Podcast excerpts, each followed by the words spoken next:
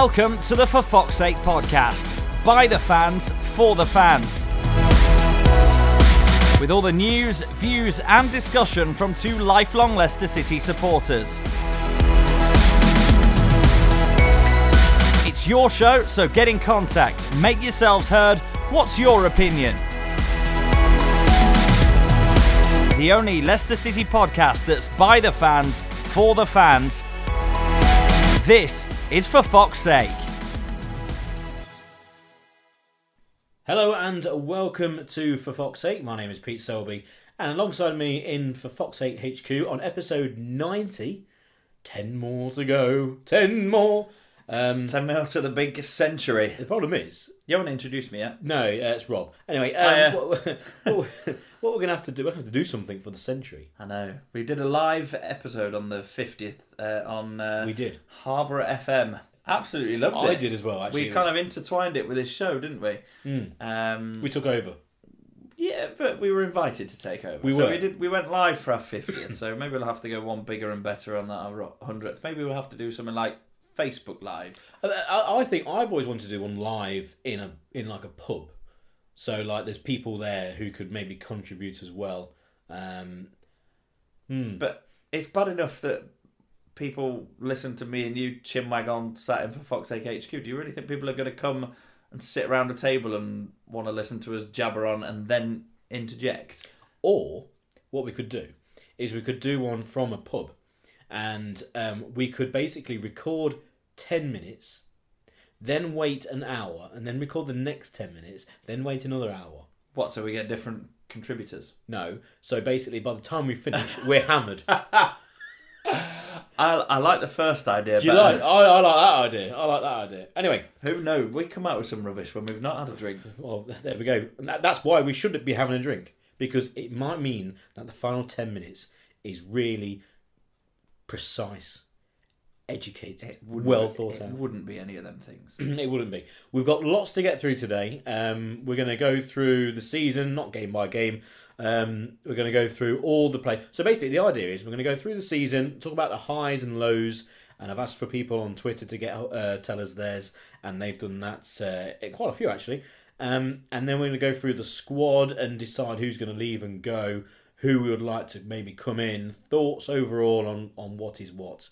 Um, we should really start with the upturn in form the last two games of the season in terms of attacking sense. It was a bit of a game against Arsenal in terms of them going down to 10 men, a really good atmosphere, good game, plenty of chances, goals, looking like the Leicester of old. But the ob- obvious, obvious question was, where's this come from? Is it from the manager? We spoke a lot about Claude Puel, um, so we're not. We're actually really not going to mention Claude an awful Oh, no, lot in we did- himself. We, we did a big, uh, big Yeah. one on that, didn't we? And People we- know our stance. I don't think it's changed an awful lot. No, we can go round and round in circles with Claude, but a good game, and then obviously Spurs was just nuts. Um, Vardy on fire, Mahrez. We'll mention Robert Huth because he's obviously going to leave the club at the end of the season. We won't mention any of the players in depth um, who possibly might go in terms of looking back on their time at Leicester. That's for something during the summer. So, for example, if Mahrez does go in the summer, we'll obviously have an episode pretty much dedicated to Mahrez, go over his highlights and everyone's thoughts about him, and, and uh, you know that that will happen for many players involved in the 2015-16 squad. But we'll concentrate on Robert Huth only today, I guess. Yeah, yeah, in, exactly. in terms of that that kind of content. We will talk about every player and give them some kind of rating. Yeah, exactly. So we'll start with the season then as a whole, and and we'll, we'll look at some of the highs and some of the lows. So the 50th season it was in English top flight for Leicester. Good one. Didn't know Did that. you know that? I didn't know that. No, it was. Um, now I've wrote down some highlights. I've actually got some notes, and so have you. I have, but I've only wrote written my favourite moment and my favourite performance. Okay. Well, the highlights I've got down because we'll start with. Um, actually, no, we'll start with the lowlights. So obviously, at home when you're listening to this, you'll be you'll have your own, and hopefully this might trigger one or two. And when we talk about individual players, if they match up to you, fantastic. If they don't, then let us know. Um, okay, we'll start with the lows. Now, I've written down a few here. The fact that Shakespeare didn't work out, it seems a long time ago that Shakespeare was in I was can't believe charge. that was still this season. It really does, and it's a shame it doesn't work out. And and also today, Sam Allardyce has been let go by Everton, expected as well. So what does that mean for Shakespeare? Obviously, he's friends with Allardyce, and he's very highly thought of. I'm not saying he's going to return to Leicester, but Could go off to Belgium and work with his mate Nigel. it's yeah, he's in a bit of limbo, really. I don't think he's um, short of a penny or two after leaving Leicester. But it was a shame it didn't work out. Um, they weren't playing very well at all. Um, they were struggling. Whether it was because of Shakespeare or not, I don't know. It's, it's we said at the time the owners really had to give him the job because of Yeah, what was, he did. There was no the other option, was there really? No, It, yeah, it it would have been nice if it had worked out. It would have been. Uh, like you say, it's a, it's a long time ago. It's almost a forgotten era because it was fairly short under under Shakespeare. yeah, it was, and um, it, it didn't last long. But obviously, then they got Claude in. Um, That another had the desired effect, didn't it? It had the Oh, it instant new manager bounce, which nine times out of ten you get with most clubs. Uh, so the initial effect was good, and everyone again once once again applauded the owners and said, "Look, they know what they're doing. Let's always trust them."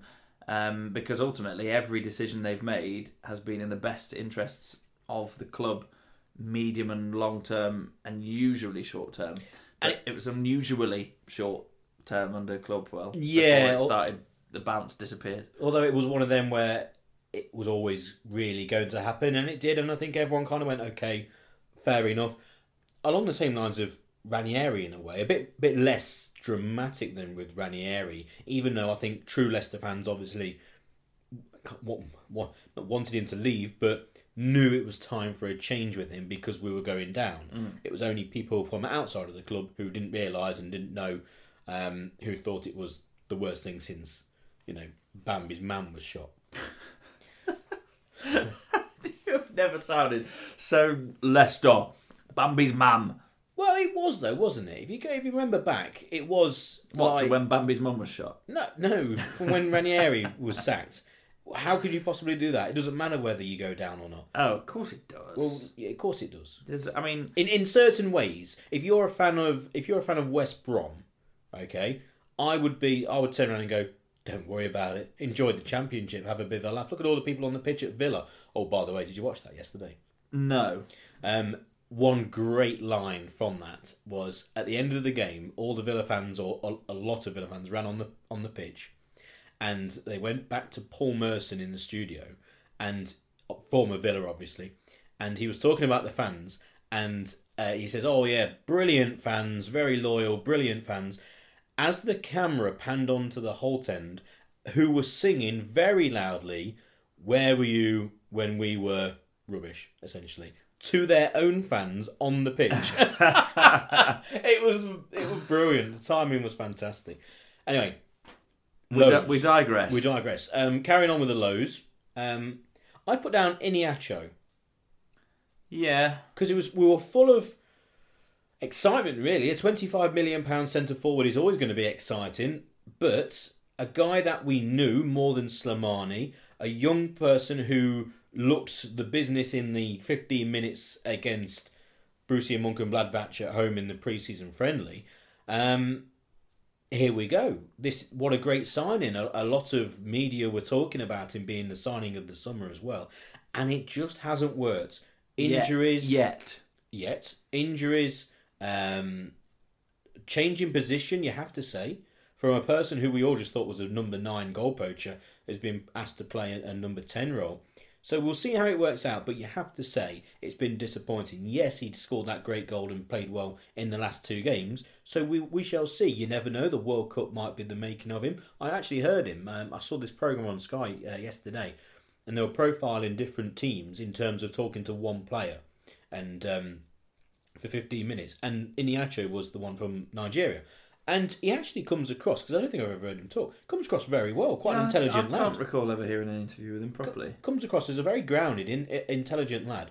Um, so hopefully it's just a matter of time and he will develop into this player that we hope. And uh, hopefully that, you know, he kicks on. Um, obviously, Silva and 14 minutes. In terms of the transfer, again, a player who has played well in the last couple of games and I think will turn into a decent player for us. But the whole transfer saga, I mean, what is that? was a joke, wasn't it? It it dragged the name of Leicester City through the mud.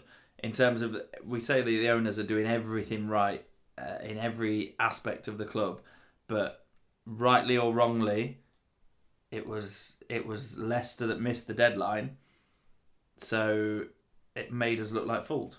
And I don't think it will come out in the wash through legal issues of what actually happened, but this will be something mentioned in 20 years' time if there is a transfer window still. Oh, remember that for 14 seconds? Unless something else really weird happens, but I think this is a stayer. Do you know hmm. what I mean? This this will not haunt Leicester, but it will be associated with the club for a, a long time. And it was disappointing, and you never know. That could have been, you know, if we did get him in time, who knows? Who knows what what It made happen. things difficult for him and for us because I think Leicester had planned to. I wouldn't. I wouldn't say build the team around him because I don't think Leicester could ever be a one-player team. But they plan to have the cultured football of Iborra and Silva in the centre of midfield. Yes, Uh, your argument is if they plan for it, why would they save it till the last day? But you know, you don't want to know what happens with all the intricacies of, of football transfers these days. There's so many parties to keep happy. But it was disappointing because Leicester couldn't use a player that they'd spent a lot of money on, uh, and it was very disappointing for Silva because although you could say yeah he had all this time to train with his teammates and get involved, uh, get integrated with the squad, which is same, true. It's just not the same as being out there in front of 30,000 people grafting with your teammates. You can go into training every day and you could be a squad player like Ben Lawan. He's, he, he doesn't get ever feature on the pitch. It's no good to him. and it's only now when you're looking back at the season you made me mainly realise that it, it could have been the downfall of, of Shakespeare. It's absolutely not his fault, um, I presume. So is that is that the reason why he's gone? You know, in the end of the day, that could be one of it. It's, it's when you do look back on a season, you look at these patterns, and you have to say it probably was a contributing factor to it because of Leicester not having him in the side, and maybe well, we'll never know. But uh, anyway, we'll carry on. Uh, quarterfinals of the cup, I've put under low because we should have got to at least one of those semi-finals. I- I'm talking mainly the Man City one because when the likelihood of the Man City side came through, and then when it actually did come through, if Leicester played anywhere near a first team, really, or in, if they did play the first team, they would have gone through again. They surely would have had a really good chance of going through against that Man City side. And to lose on penalties at home against Man City and Chelsea in the two cup quarterfinals, you look at it and go, end of the day, the season is, and I, I called it halfway through, it's going to be the season of what if.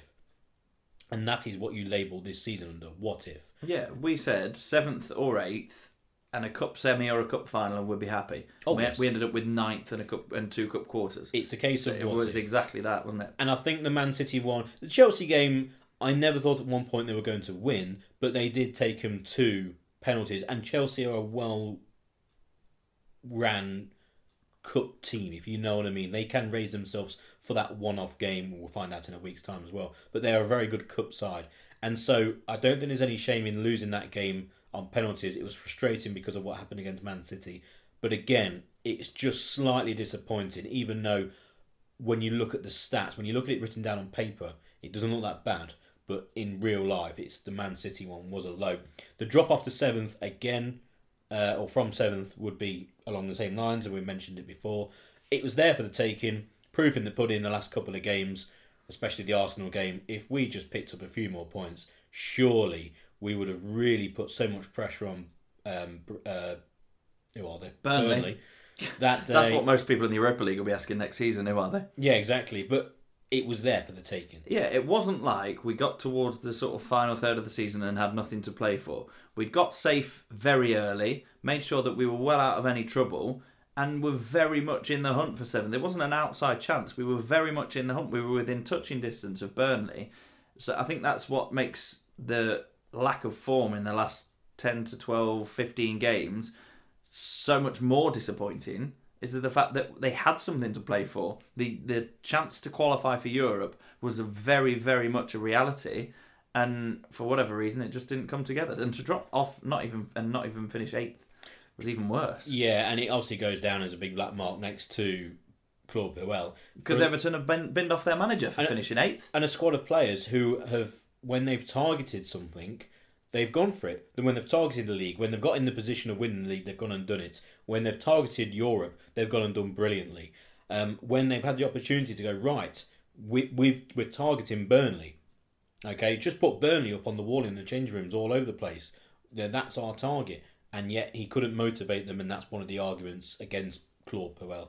It was very disappointing. Um, you have to say the performances recently been very disappointing, culminating in that 5 0, which will go down as one of the worst Leicester performances in Premier League history. That's on my worst moment of the season. Uh, worst result slash match slash moment I slash 90 moments. I would say um, it has to be.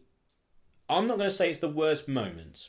Okay, you you've got it down as your worst moment. Well, my worst performance. I've got The my, I've got my best result slash performance. I got my worst result slash performance. Oh, okay, worst performance by a million miles, definitely, but not my worst moment. What is your worst one out of all of that then? My Or have you got one more up your sleeve? You, No, no, no. you miserable, miserable man. No, no. My worst moment. My worst moment, and this this is going to prove how not mis- unmiserable I am because we are a forward-thinking podcast and we are positive. My um, my worst moment. It was a disappointing one, and it was when Shakespeare was sacked because of what's happened previously. His association with the club for a long time, uh, not in the capacity of a manager, but from behind the scenes, which meant that he had to leave because he wasn't going to drop back into an assistant manager's role. It was just a, a shame all round, and it was a big disappointment. It had to happen, and it was the right decision for it to take place. And we can argue until the cows come home about the, the manager who took over afterwards, but that was just a disappointing day, half a day, until you were then looking forward because football moves so fast, and to who is the next manager.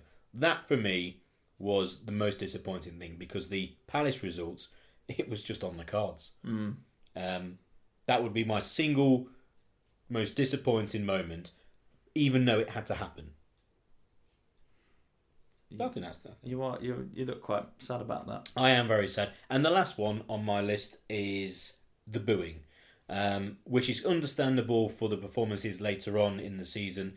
Um, and I understand that it's slightly tongue in cheek with many fans as well.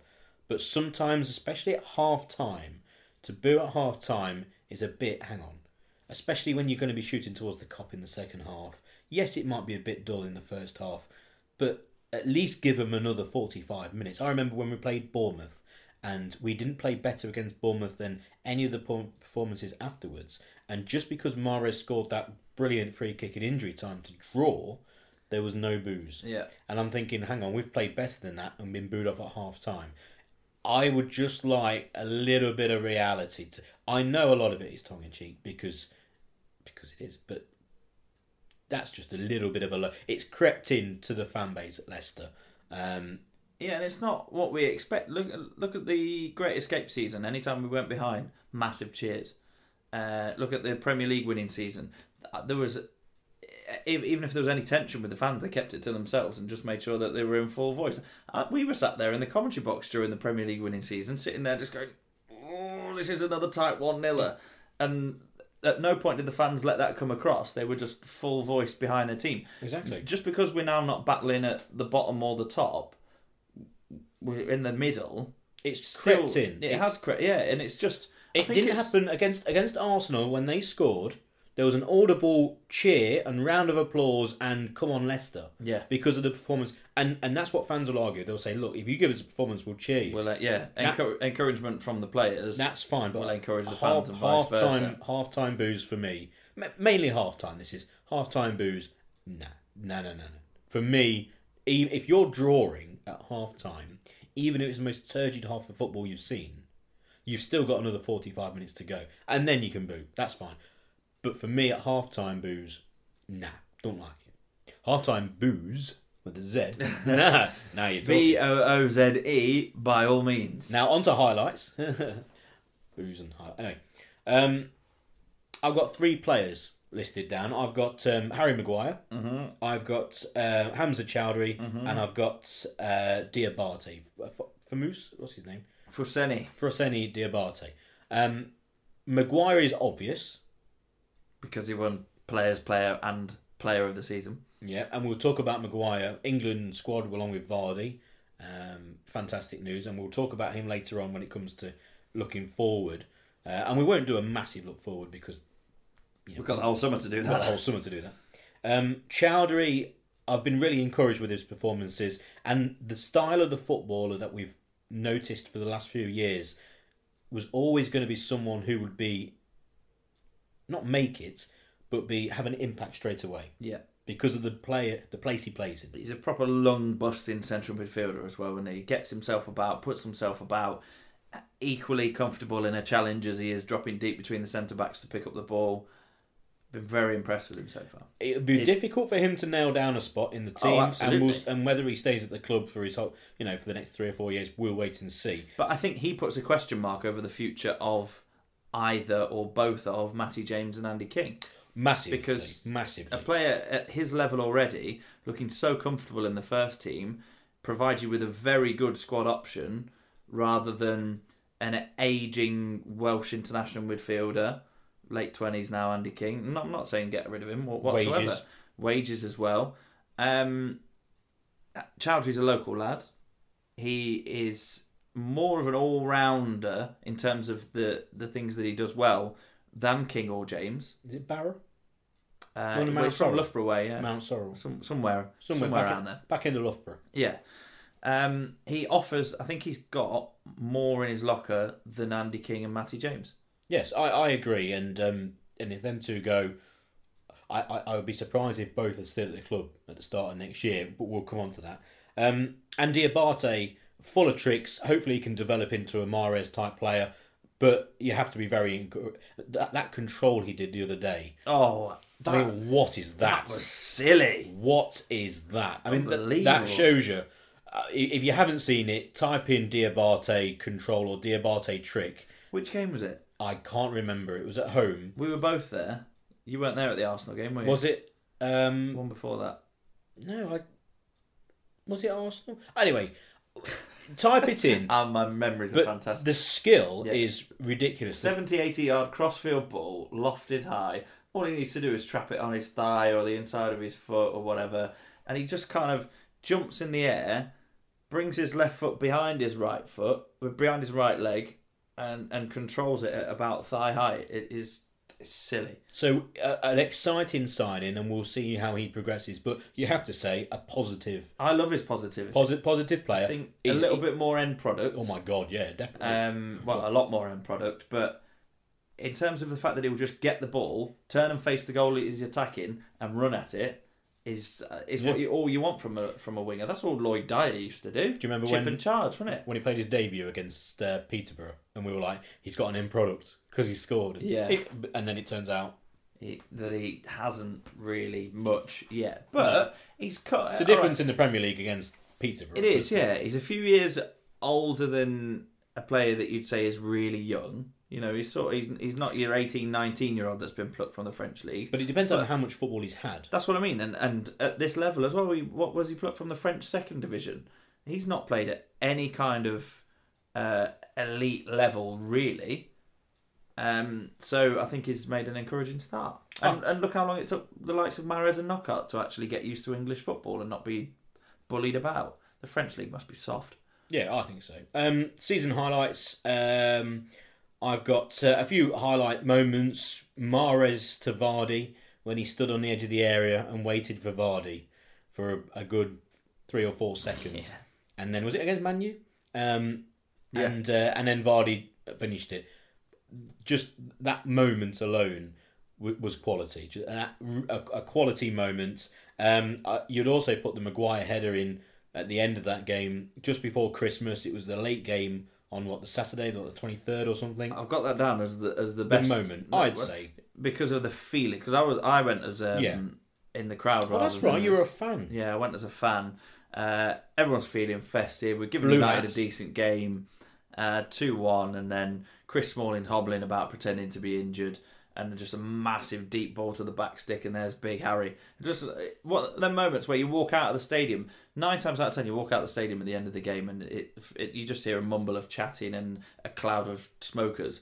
But the entirety of the of the few thousand people coming out the back of the Kop when I left, all singing the singing Harry Maguire's name, Yeah. Sort of walking down Filbert Way. It was just it was- before just before Christmas, Brilliant. like I said, and it was it was a, yeah brilliant moment, and I would agree moment of the season really. Again, for just for being a supporter. That's how average a season it's been. An equaliser for a two-two at home to Yeah, United. but you remember these things. These these are the, the these are this is what being a football fan is all about. it is them, that feeling, isn't it? You again, you see that on paper, or you ask someone who maybe wasn't there or wasn't watching on TV or wasn't a, isn't a fan, then they wouldn't quite understand. If you listen to the commentary on TV, they got it because Neville was all over the place. Um, Tyler was going mad. It, it was a real moment. He knew what a big moment in because it was. It was a, a, in that game. It was a good game, cracking game on TV. Um, it's just what they wanted as well, and it, it worked. As much as I didn't like the kickoff time, but it, it worked. It was definitely that um, moment of the season. Uh, Jamie Vardy reaching twenty goals Again, again is a, is an amazing thing. The, the twenty goal is the age old limit. You know, have you got a twenty goal striker? yes, we have. Thank you very much. Yes, we And have. We've had one for three seasons. We've got a Premier League 20 goal striker, um, an amazing season. And again, it's not just the goals he scored in terms of numbers, it's the fact that only two or three games he scored a brace, including the last game, and including the first game as well. He started the season with a brace, he ended with a brace. Um, he scored in consecutive games. I think he went about six games consecutively, even seven. And just an all round centre forward. We all know what Jamie Vardy's about. That's why people like Iheanacho are not playing as number nine for Leicester because we've got arguably the second or third best striker in the league, and you'd probably say second best striker in the league. I know Sergio Aguero, but with his injury problems, he, and I know the chances he creates, uh, he gets from Man City, and he's an amazing footballer. But really, you're looking at someone like Vardy, and I know he gets a first team spot, outperformed Lukaku, all these players. He's he's absolutely priceless, absolutely priceless, and and and, and to get that twenty goals a real thing for me anyway. I I was when when watching Soccer Saturday and having the stream on for the Spurs game. a perfectly legal stream. Yeah, I was just dying for him to score. I wanted him to get twenty goals so badly, you know, and Yeah, um, it means a lot to him, and it means a lot to the fans as well. And look, for a team that is in inverted commas struggling pretty much the entirety of the season, if you like, there's not been a positive feeling around Leicester for much of this season, has there? Let's be perfectly honest. So for a striker to get that when you finish in ninth place, to get to 20 goals, um, yeah, is a, is a, is very impressive. There's two more. One are one is next uh, sorry, uh, one is the new stadium plans. Yeah. Um, very exciting. We'll wait for the details to come out and the, the drawings, etc., and to see how it's going to look and what form it's going to take. But again, it's a commitment by the owners. It's just exciting. It's exciting, and we'll see what happens. And there's nothing more we can really say there. Um, and the other one is next season's shirt. Yeah. The rumours of Adidas look like it's become true, and it was released in America and apparently Then, and then very quickly withdrawn. off of the. Uh, but it was on the official Adidas website. It wasn't leaked by some dodgy news source. It was on no, exactly. Adidas's uh, US website. It looks it looks a little bit Chelsea, a Little bit. Chelsea, yeah. re- but the the sort of mock up of the away shirt looks a bit better. Yeah, the- the blue patch on the shoulder with the white shirt. Looks, Yeah, it's a bit of a throwback to the early 90s. Adidas went for the three stripes on one shoulder coming across the chest slightly. Hmm. If you think back to like old Liverpool kit, for example, um, that had that kind of three, unless I've completely made that up. But um, But who'd have thought Little Old. Leicester would strike a deal with a manufacturer like Adidas? So Well, look, we, we went from what Fox Leisure through Le Coq Sportif, Ooh, ooh. Jako, Joma, Burrda. Uh, Did and they play for us? No. Yeah, probably in that Craig Yeah, Levein oh period. God. Like I- and I Gabor Murray and all that lot. I generally like make a cut-off point from 2006 to about 2010. I don't. There's four Can't, years. can't which- say I blame you. There's four years where I just I've, I've Can you imagine if we'd have done a podcast in those years? Oh my god. Um, We'd have been struggling, wouldn't but we? yeah, But um, but again, exciting. I like the bit of yellow because that just turns it a bit more into a Leicester kit, and uh, Yeah. we'll, we'll wait and see how it looks. Do you want to go um, back to white shorts? I wouldn't mind either way, really. I think if it's, I think that I know the whole Chelsea thing you mentioned because they've had Adidas for a while. If you had white shorts, it wouldn't be Chelsea; it would be Leicester. Um, I wouldn't be against it. I know. I, I I actually don't have a. I, I like to have white shorts, to be fair, but I wouldn't be against it if they keep blue because they've had so much success in all blue. So I don't really mind, to be fair. Not bothered. Not bothered. No, that's my viewpoint as well.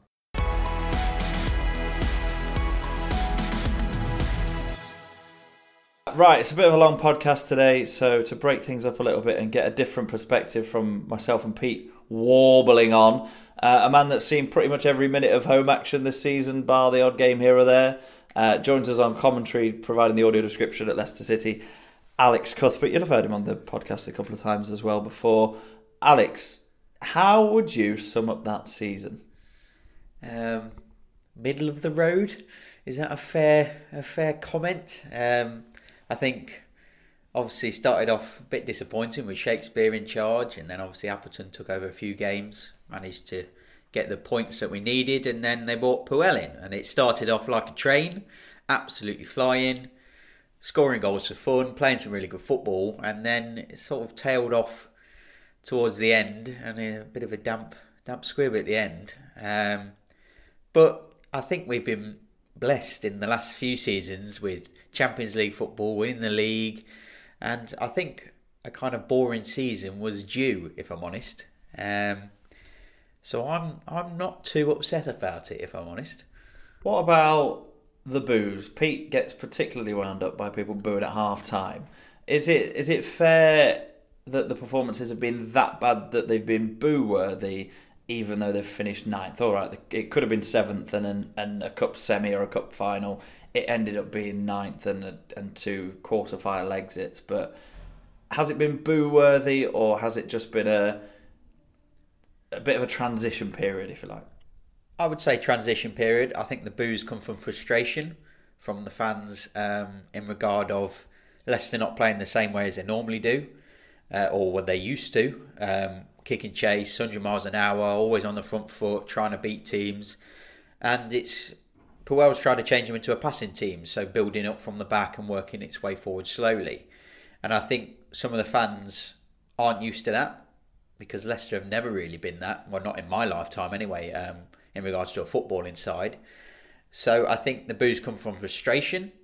Um, some games you could say they've been valid um, in the disappointing home draws or where we've scraped a point or home losses as well. I know the Newcastle game was very, very bad indeed. So, um, yeah, I mean, there were, there were always games where we're all frustrated, and whether we're fans or not, it's it's you have to take the bigger picture into consideration with regards to booing. I Fans don't do that, though, do they? Fans are fickle. Fans are like five one. The fine five one minute, five minutes later they're booing. Yeah, and that's just the fickle life of the football fan, isn't it? And how quickly things change in football. Like we went from one week with Leicester losing at home to West Ham and getting boos left, right, and centre to the next week beating Arsenal at home, and suddenly happy days and there's nothing to worry about. So it shows how quickly things can change. And like you say, some some fans, not all fans, but some fans are quite narrow-minded and only see one way, and that's the only way that they ever see their club, and that should be it. But I think people need to look at the bigger picture, and if we want to progress to the next level, as the club wants to and the owners want to, the change in football is going to have to come because you cannot finish higher in leagues by playing kick and chase and trying to hit teams at 100 miles an hour because you'll just get ripped apart.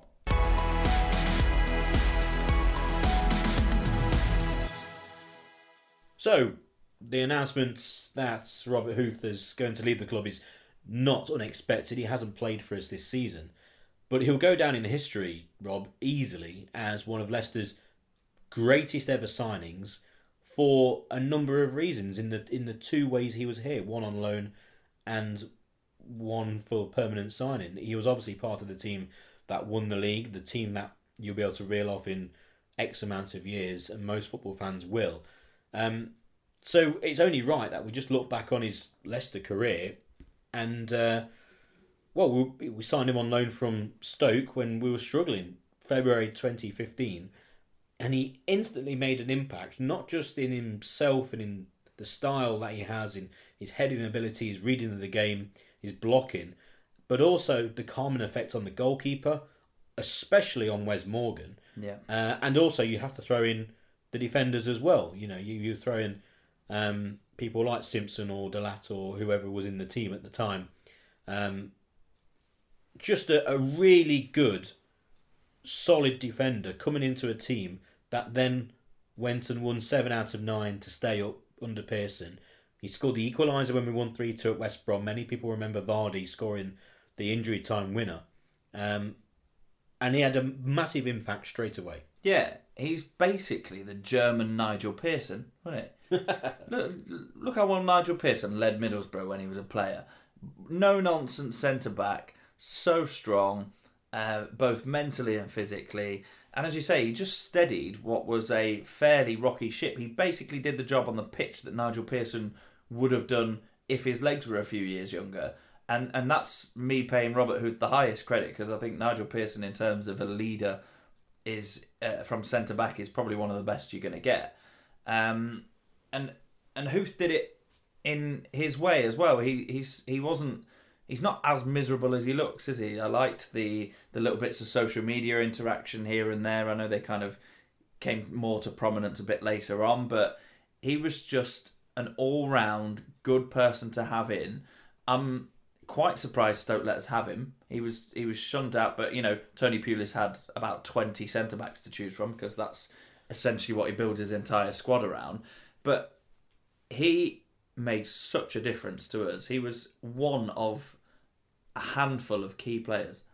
He really was, and obviously when he joined Leicester on loan, whether Stoke wanted to keep him or not, I imagine they might have, but um, he obviously wanted to join, and he joined for three million pounds, Bargain. absolute bargain. And again, just carried on that form. You you were when you knew that Morgan and Huth were in the team together, absolutely fine, not a problem at all. Even when they signed Bella as well, um, it didn't make any difference. Of course, He, he was always he, he was still in that team. Scored some important goals. Uh, he scored the winner at Spurs in January of the title winning season. Of course, he scored twice at Man City, uh, leading to the uh, the tweet from Leicester: "If you're late, if you're joining us late, we're winning three one and Huth's on a hat trick, or three 0 up and Huth's on a hat trick." Wasn't it? yeah, amazing. Uh, and it was just, again, a very, very astute signing. A season that he'll never have again and never never had before in terms of playing all the time and winning the league. He's won it at Chelsea before. But um, just a reliable player. Like I said, blocking, um, reading play because he's terribly slow he's not mobile at all, is he? terribly so. But he's adapted his game as we've seen centre halves at Leicester over the years. You go back to the O'Neill era, Matt Elliott's a prime example. Look at Wes Morgan himself. Or I always thought Wes Morgan is deceptively quicker, He especially. quite, he's more of an athlete, isn't he, he- he- yeah, he can scamper over ten yards. Morgan, But really. you're talking your Gerry Taggart, Spencer Prior, like you say, Matt Elliott, Steve Walsh. Not one of them had a turn of pace between them. no, and, and, and they, they, they defended properly. Yes, and and that's what he is—a proper defender. And again, I think the influence for me—that's what I've put down. Really, um, the heading would be the one thing, uh, and I do like that because I've always thought Morgan's not the greatest head of the ball in terms of clearing from crosses or corners. No, but who's Um, won, won everything, But who then wins everything exactly like Maguire does now? Um, I think that's good for someone for Morgan to have alongside him, especially at the time. Um, just an amazing player. Eighty-two caps uh, or appearances for Leicester, six goals, and like I said, he will go down as one of the title-winning players and one of the big influential title-winning players. So where he's where he's going to go, I have no idea. Um, Depends how his injuries do. it. He might even call it a day. He could call it a day. I, I wouldn't be surprised if he turns up. I wouldn't be surprised if he turns up somewhere like Rangers. He's the sort of player that you know Gerrard could pick up there. But it was nice that he was given an award. Uh, he was given that Fox Trophy as well. Um, and I suppose the overriding thing you have to remember Robert Huth by is the free kick against Stoke. because it was That still gets talked. About. Even by him, it still gets talked about. because his reaction was great. Yes, we are top of the league and we're winning the game, but he's nearly hit the corner flag with a free kick, and he just like arches backwards and laughs. Um, I think it was Fuchs who got in his way, and um, oh dear! And then of course he he uses it on social media a lot. So yeah, brilliant all round, and uh, and good luck to him wherever he goes. Dan, Danker Huth or Danker, Rob. What Danker the Rob, hashtag? I can't something remember. like that, yeah. Dank, Danker something. Yeah, Danke him.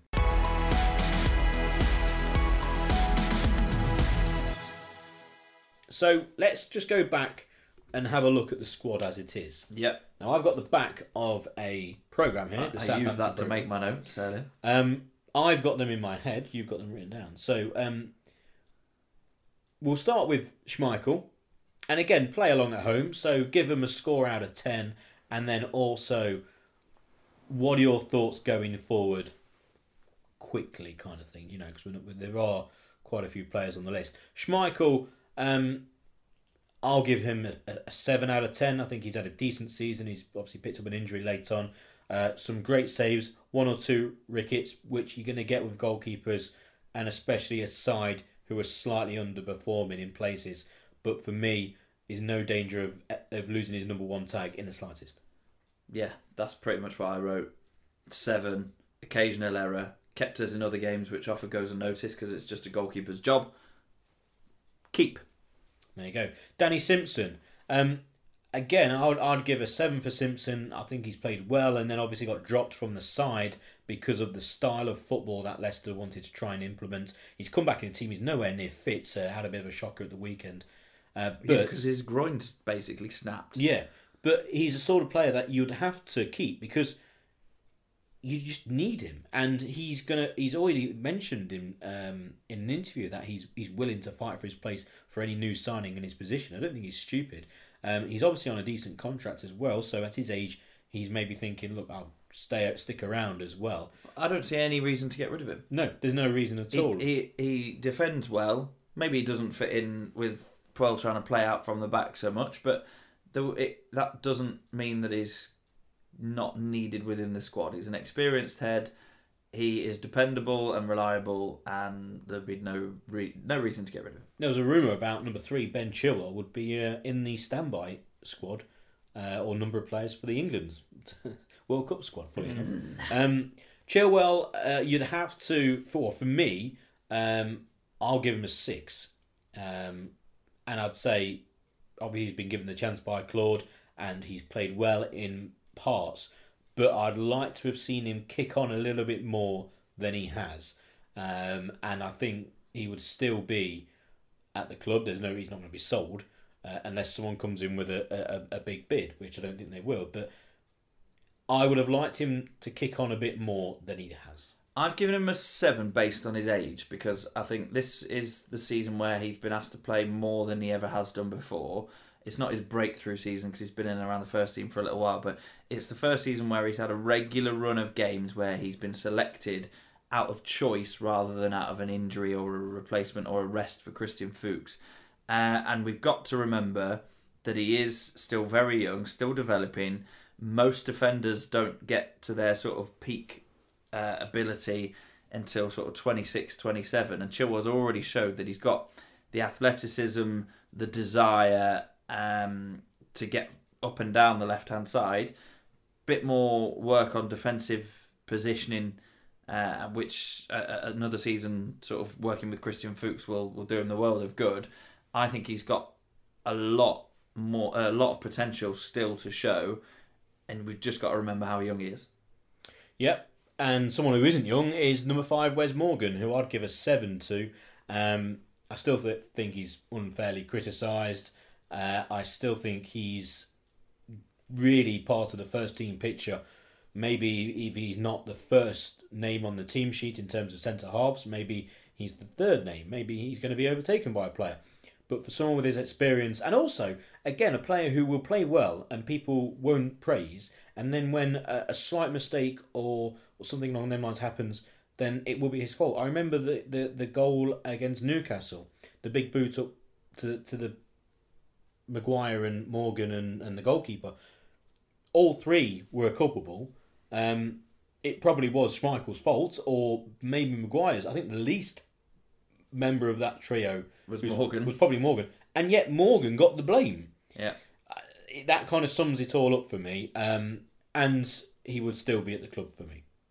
Yeah, there's no. Uh, if you look at the centre backs that we've got at the club at the moment, Huth's gone. Dragovic is only on loan, so he's effectively gone. Bedelawan's neither use nor nor ornament, so you've only got Harry Maguire and Wes Morgan at the moment. Even if you bring in two more centre backs in the in the summer, Wes Morgan still remains one of your. well, He, he still remains your third or your fourth choice, doesn't he? Has be- Regardless has of to what be the there. quality comes in. And again, he I'm pretty sure if Leicester go and buy a top class centre half who starts playing really well, or if Dragovic gets bought and he gets paid ahead of him, then he will be fine with that if they're playing well. Of course. Because of his age, and again, because I don't think he'll get another Premier League club coming in for him unless it's a lower a lower down in the league. And again, you look at wages, look at his age. I don't think he'll be. I think he'll still be there. I don't think there's a problem. Um, who we've mentioned, Demarai Gray, number seven. I'm going to give a five to. Um, what's your rating? We'll I've rating. gone six. So you've gone for six. Five. I've gone for five, and I think we're going to be on the same wavelength. I've just gone disappointing because he's had chances. He played really well against Everton when he sets up the first goal for Vardy or, or, or initially. But again, it's it's a little flash here, it's a little flash there. On, on Sunday against Spurs, terrible defending, but flashes of brilliance up front. He's had chances. He's been given chances by Claude, and he's not taken them for me. And it's a five out of ten, and he needs to improve.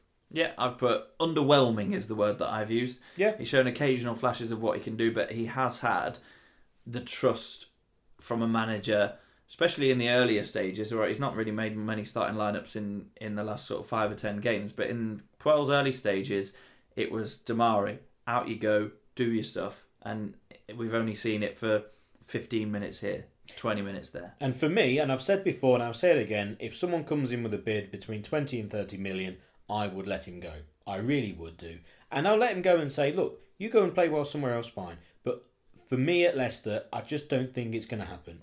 Um, and if Bournemouth are interested in him and they want to buy him, again, for, for between 20 and 30 million is the asking price or was the rumoured price, I generally would let him go. And look, look at what Bournemouth have done with Jordan Ibe. They've brought, brought him in from Liverpool, and uh, as a sort of hot prospect, very similar, I think, in, in, in terms of how highly regarded he was alongside Demarai Gray. Jordan Ibe's not getting in Bournemouth's starting lineup. They've realised that it's all talk and the occasional dazzling piece of skill, but other than that, underwhelming. I've put keep unless reasonable offer. Iheanacho, um, for me, it'll have to be a five again.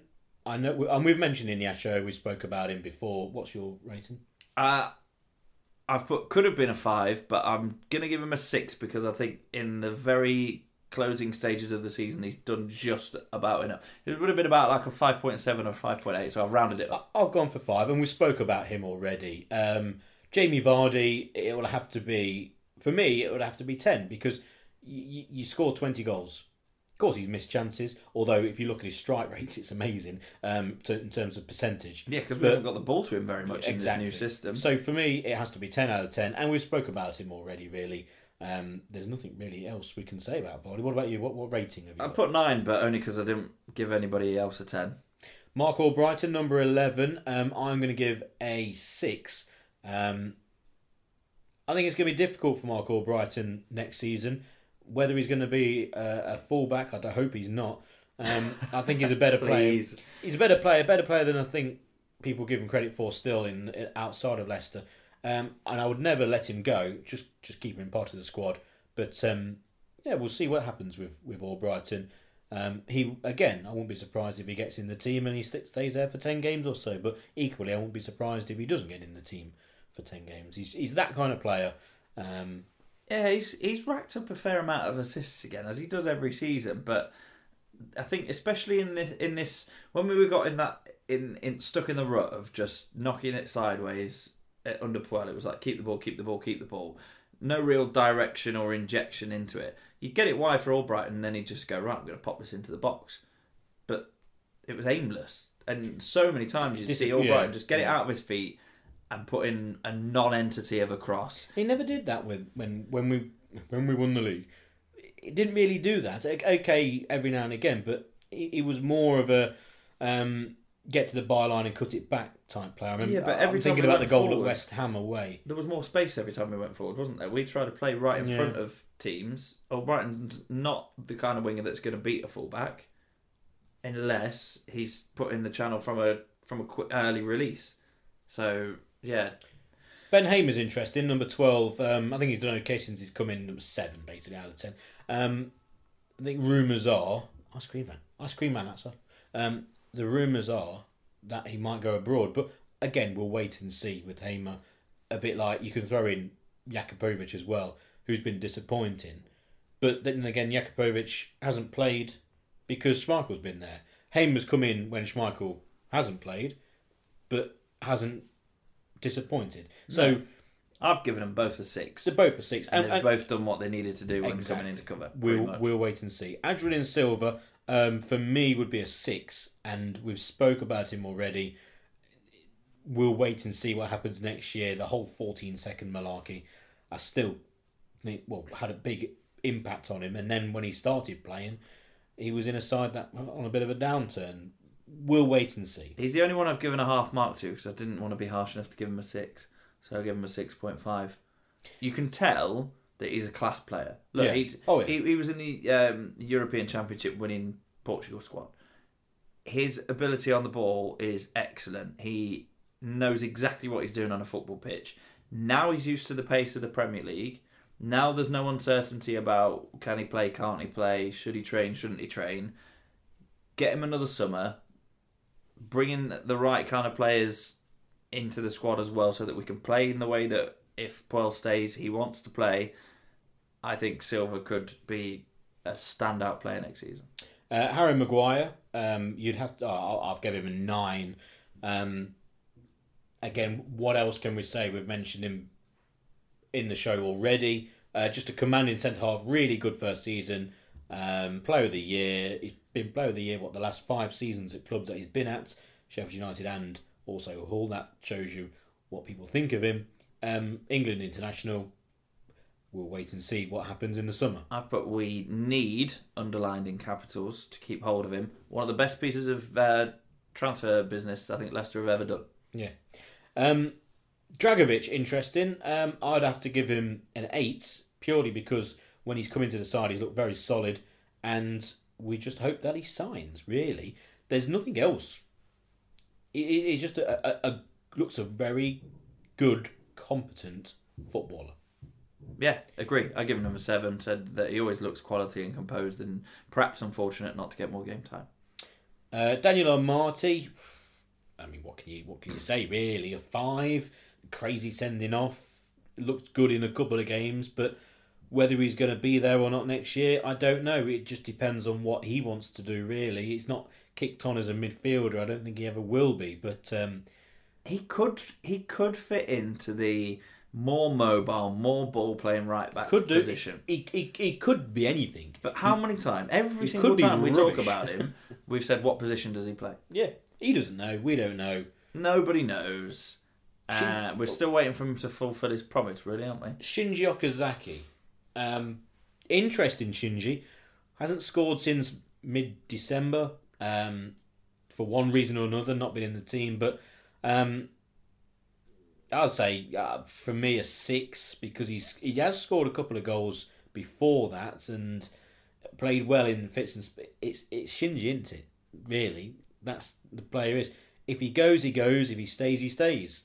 I wouldn't be sad if he goes. I'll be sad in a way because he's one of them again. That player who won the league and that, but it's uh, it's, it's Shinji Okazaki. Would you want to keep him?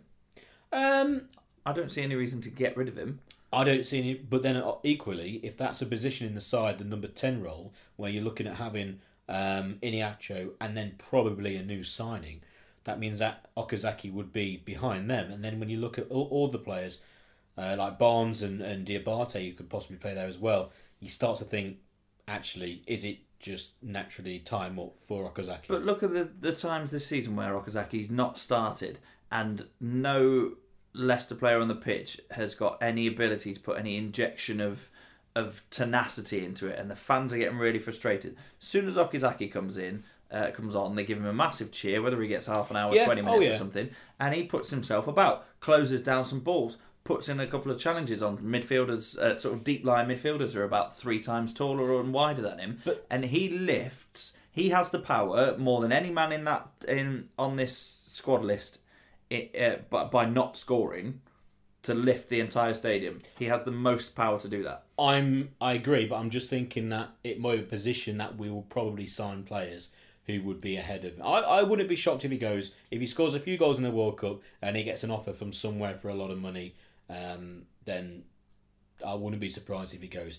Uh, Iborra, I would give a six. Um, he's looked good in parts. He maybe should have played more than he has, especially in the period, say from like February onwards a, strange season for Iborra. Um, and again, I'd love to see him play with Silva more and see how that works out. And maybe it would just take a summer of sorting out, and we'll- we'll have to wait and see. A good player. This is the only time where we're more than one point away.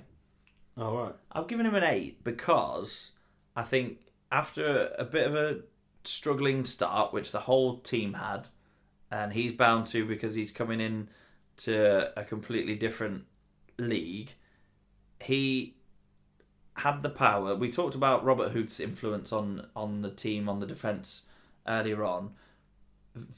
Vicente Iborra has the power to control an entire football match which not many other players do. He looks he's so composed yet commanding in the centre of midfield that I think the same as you. I, I'd love to see him and Silva together.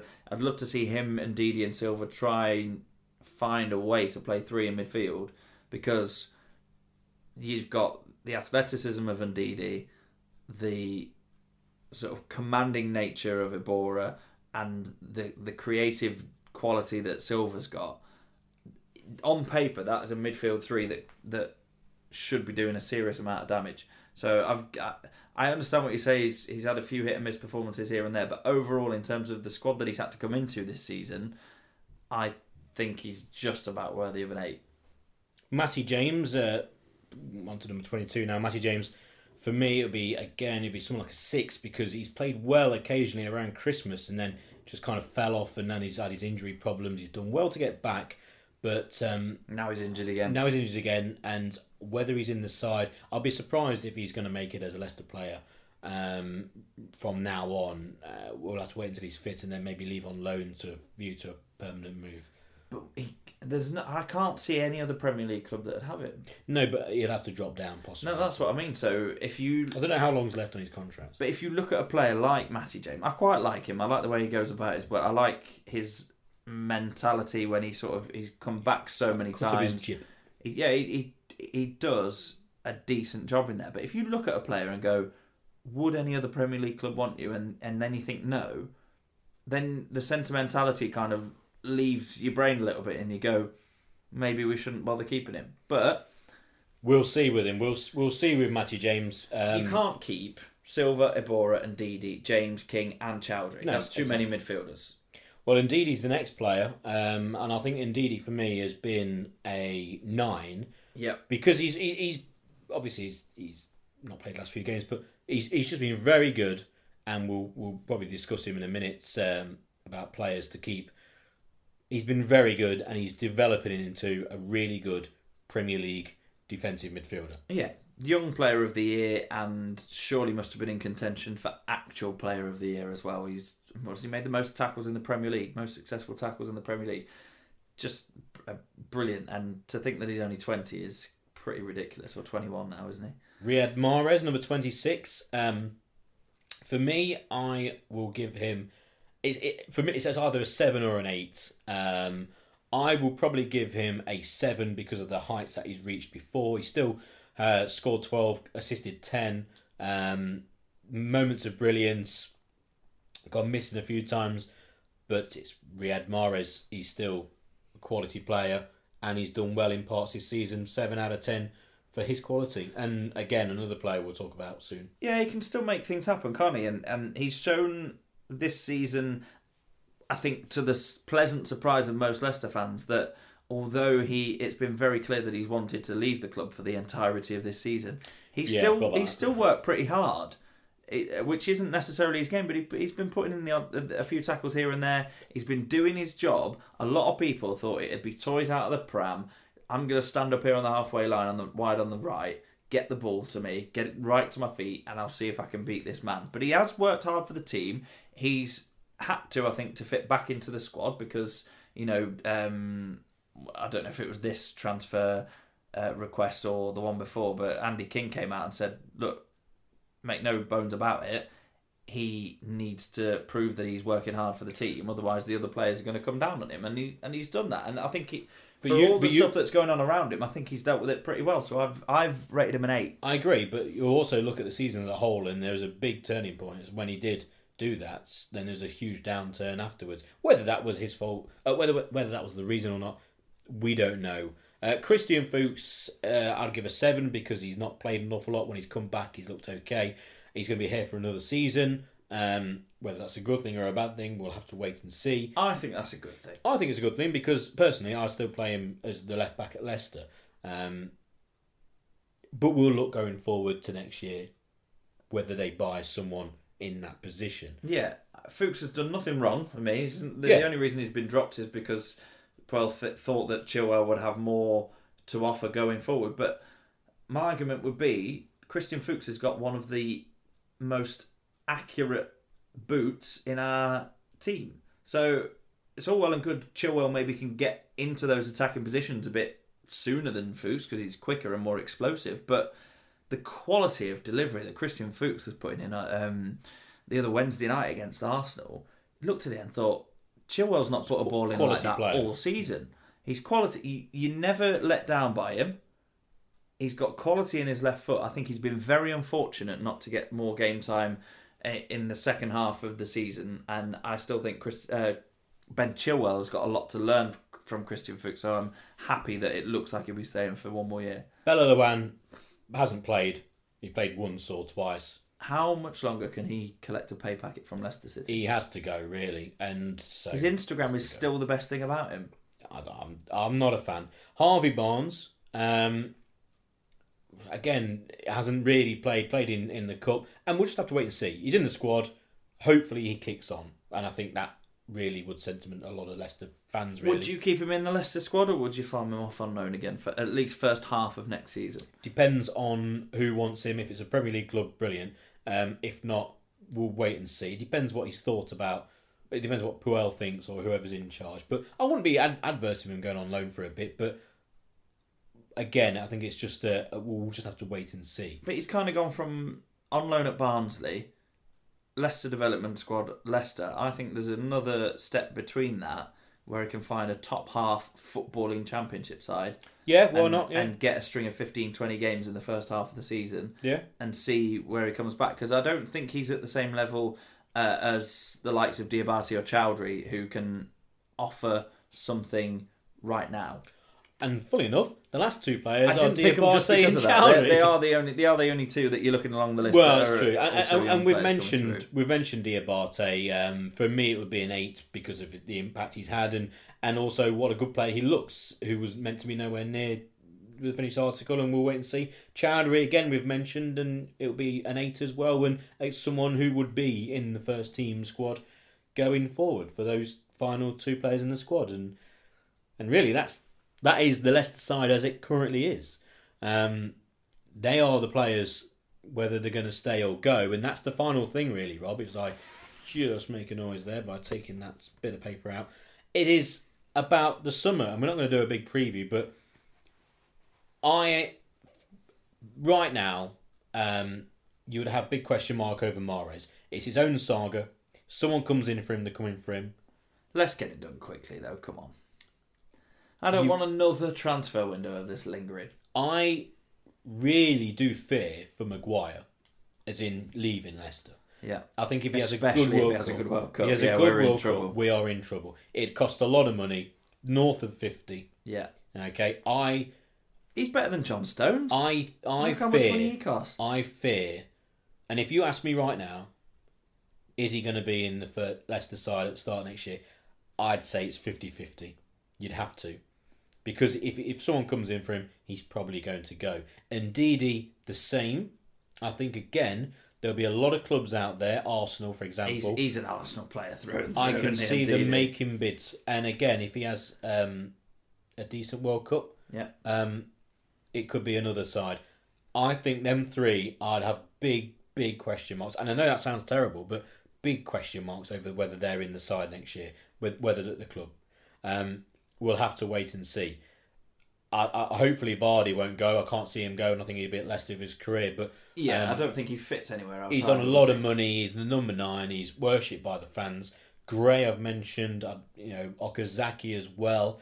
Um, it depends on whether we sign players in different positions. So you're looking at fullbacks. We need centre halves. It's going to be a huge, huge summer at Leicester in terms of signing players, the manager, uh, keeping hold of those core players. You'd throw Schmeichel into that as well. It's it's a massive summer. It's a bigger summer than last year. You could argue it's a bigger summer than after we won the league because we've done what we set out to after we got to a certain position in the league. Um, you could argue it's a bigger summer than when we stayed up because of the natural lifespan of a certain squad of players. And it's I'm not saying it's gone beyond that because the players who possibly would leave are what 24, 25, 20 years old in Mahrez. Um, we'll wait and see. I don't know, and you don't know, and people listening don't know. That's the beauty of it, isn't it? But yeah, it is the most important transfer window for a long time in terms of the fact that because we are on the map a little bit more, regardless of the fact that we finished ninth this season, more people are taking note of us as a club, and therefore our top performers are rated more highly than top performers for teams like Bournemouth or like It's exciting. It's Palace, exciting you as know well what I mean? because on the flip side, we could be signing God knows who. There could be players from the World Cup. There could be players who we've already linked with. Pereira, fullback, um, anyone and everyone. If if Villa don't win the playoff final, Grealish looks at a possible. T- I know he's been mentioned, and that's an easy thing to say on a podcast, but he looks a good player. Looks like he's got his head screwed on now.